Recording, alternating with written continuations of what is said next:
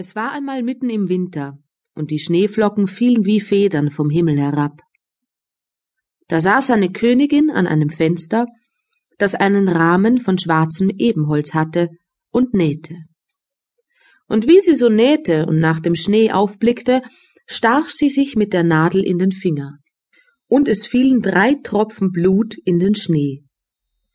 Und weil das Rote im weißen Schnee so schön aussah, dachte sie bei sich: Hätte ich nur ein Kind, so weiß wie Schnee, so rot wie Blut und so schwarz wie das Holz an dem Rahmen. Bald darauf bekam sie ein Töchterlein, das war so weiß wie Schnee, so rot wie Blut und so schwarzhaarig wie Ebenholz, und ward darum Schneewittchen genannt. Und wie das Kind geboren war, starb die Königin. Über ein Jahr nahm sich der König eine andere Gemahlin. Es war eine schöne Frau, aber sie war stolz und übermütig und konnte nicht leiden, dass sie an Schönheit von jemand übertroffen wurde. Sie hatte einen wunderbaren Spiegel. Wenn sie vor den trat und sich darin beschaute, sprach sie: »Spieglein, Spieglein an der Wand, wer ist die Schönste im ganzen Land?« So antwortete der Spiegel: »Frau Königin, ihr seid die Schönste im Land.« Da war sie zufrieden, denn sie wusste, dass der Spiegel die Wahrheit sagte. Schneewittchen aber wuchs heran und wurde immer schöner, und als es sieben Jahre alt war, war es so schön wie der klare Tag und schöner als die Königin selbst.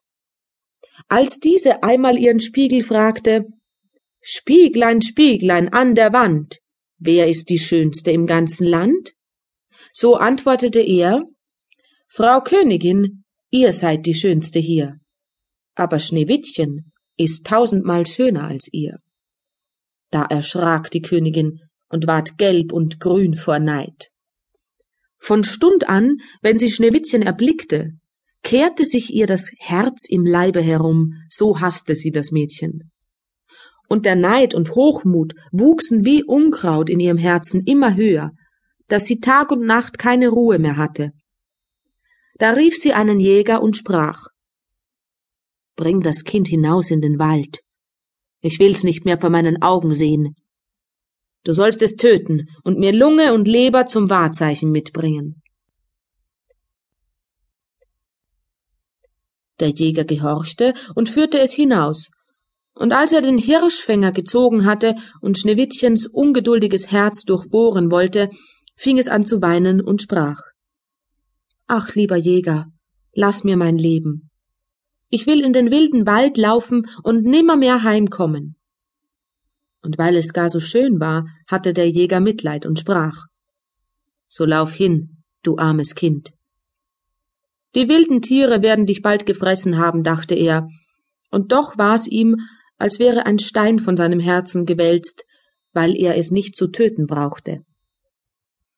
Und als gerade ein junger Frischling dahergesprungen kam, stach er ihn ab, nahm Lunge und Leber heraus und brachte sie als Wahrzeichen der Königin mit.